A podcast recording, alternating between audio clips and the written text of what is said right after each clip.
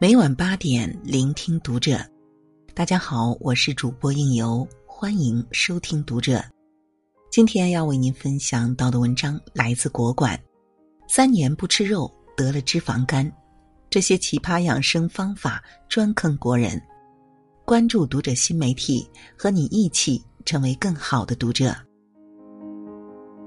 如今，随着人们生活水平的提高，越来越多的人开始注重养生了。与此同时，市面上各种养生方法，有的实在是让人大跌眼镜，荒唐至极。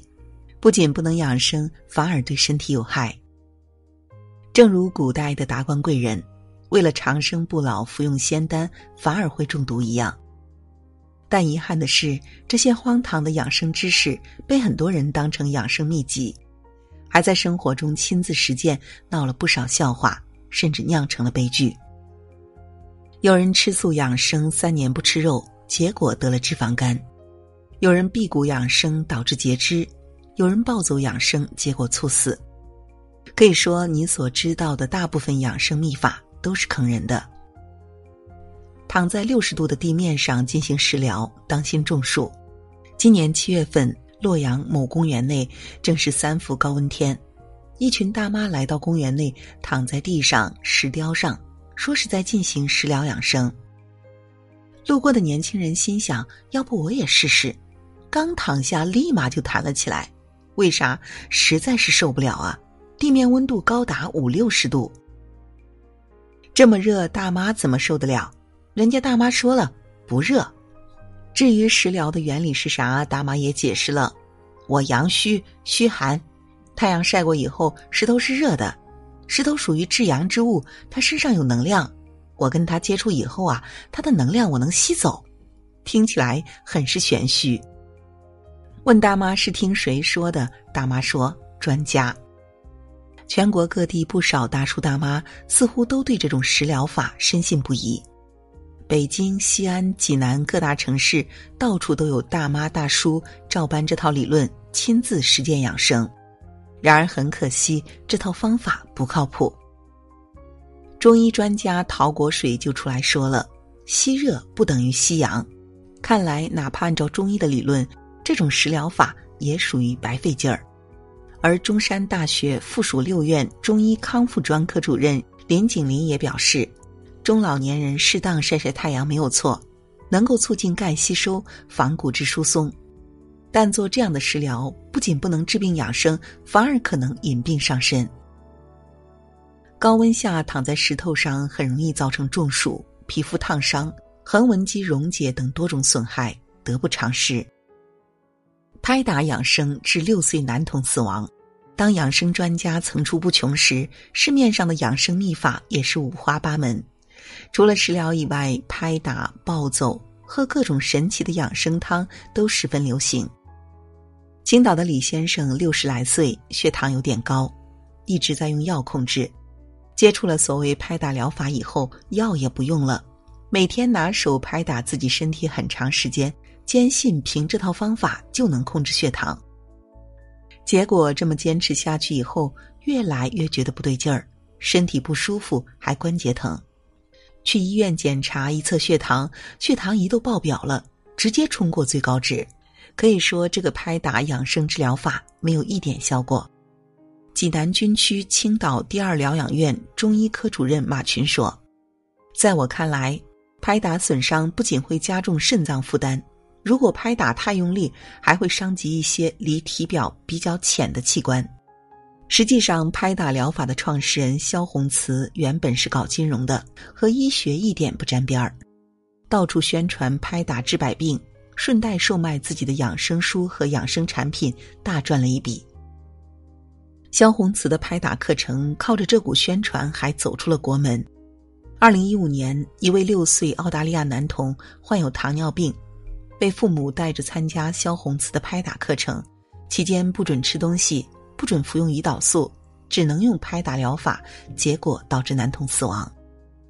而萧红慈本人也因为涉嫌过失杀人罪。被英国警方逮捕，并引渡回澳大利亚，等待他的很可能是二十多年的牢狱之灾。可见，拍打养生治病是一种毫无根据的谣言。辟谷养生导致肠胃被饿坏，甚至截肢。所谓辟谷养生法，是要连续断食数日。据说此法源自中国古代，很多得道高人都是靠辟谷修炼成仙的。这显然都是传说而已，不能当真。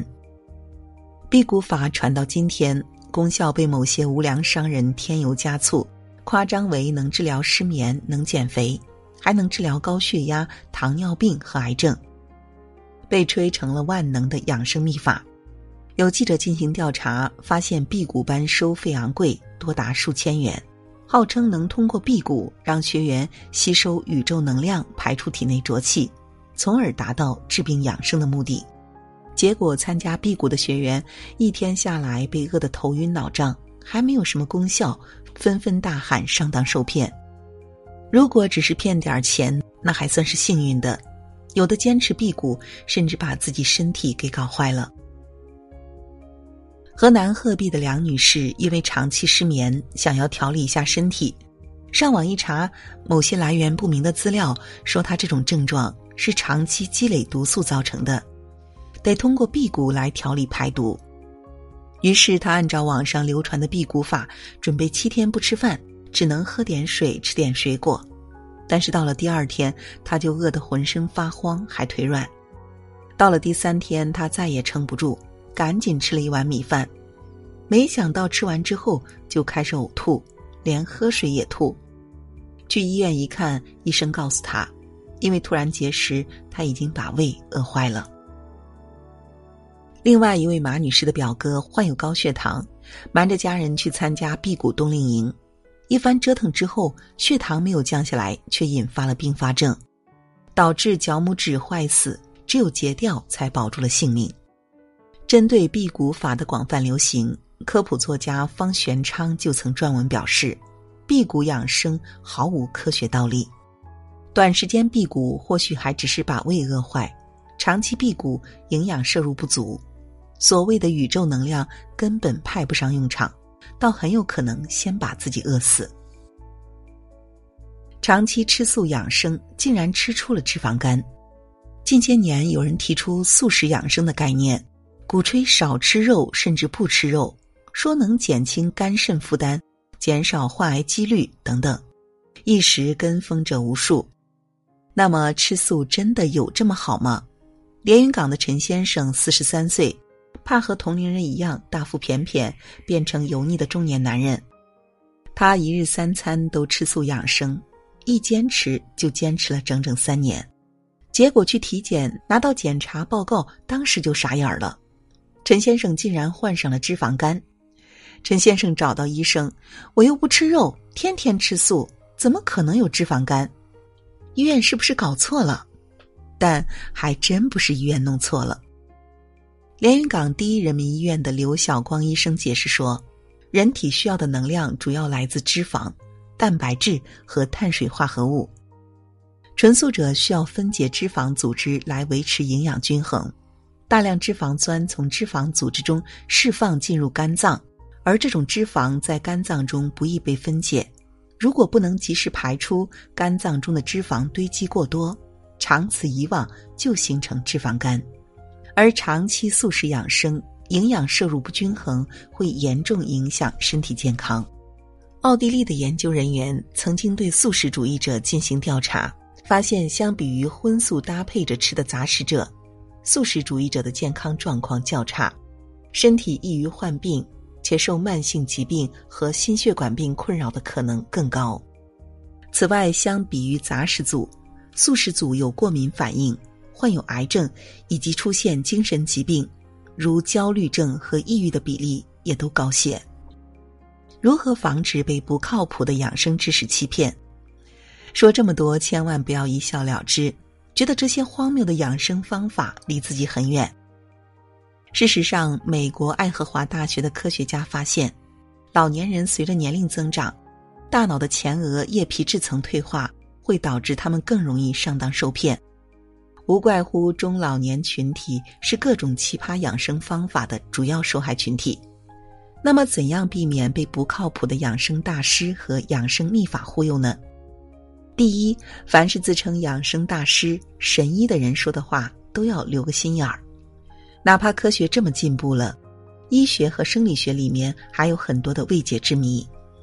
很多养生大师、神医把自己包装的万能，一招方法包治百病，显然很值得怀疑。而且，哪怕他们出过书，也未必靠谱。如今出书门槛低，拿钱到三流出版社自费出书也非常容易。千万不要以为出了书的养生专家都一定是高人。第二，不要被玄虚的养生名词忽悠。养生秘法里面往往会整出很多玄虚笼统的养生名词，比如宇宙能量、体内病毒之类，会吹养生法能吸收宇宙能量，排除体内病毒。但这些名词往往和科学名词挂不上边儿，他们也说不清宇宙能量是什么能量，怎样存在，吸收的具体生化机理是什么。也说不清体内病毒是什么病毒，致病机理是什么，都是用一些大而化之但又模糊的名词来唬人而已。第三，号称简便又万能的养生法门不要信，很多养生秘法能够流行，恰恰利用了人们喜欢走捷径的心理，主要吃某种食物就可以养生，躺石板上就能吸收阳气。说实在，哪会有那么多方便法门？如果真的有这么多方便法门，世界上很多顽疾恐怕早就治愈了。发明这些方便简单的养生方法的人，恐怕早就获奖无数。要保持身体健康，要养生，没有捷径可走，合理膳食、均衡营养、不挑食、适量运动才是真理。好了，今晚的文章就为您分享到这里，感谢您的守候与聆听。关注读者新媒体，和我们一起成为更好的读者。我是应由，让我们在下个夜晚不听不散喽。